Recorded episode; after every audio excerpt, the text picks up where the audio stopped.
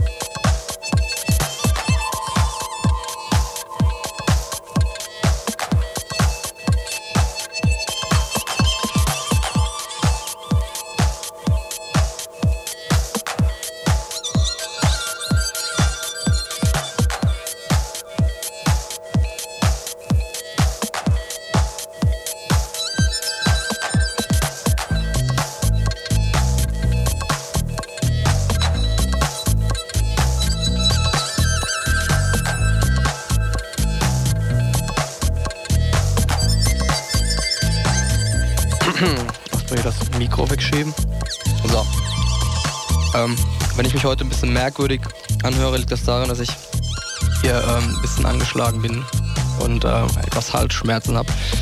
Und die leckeren äh, Bonbons namens äh, Neo-Angin verspeise. Ohne Aber Zucker. Das soll mich nicht davon abhalten, mit den Veranstaltungshinweisen anzufangen. Heute, 18.10., haben wir eine Veranstaltung in Münster im Dockland. Da sind zur Abwechslung mal wieder der Ingo, ich, Ramin und DJ Hoppy aus Duisburg.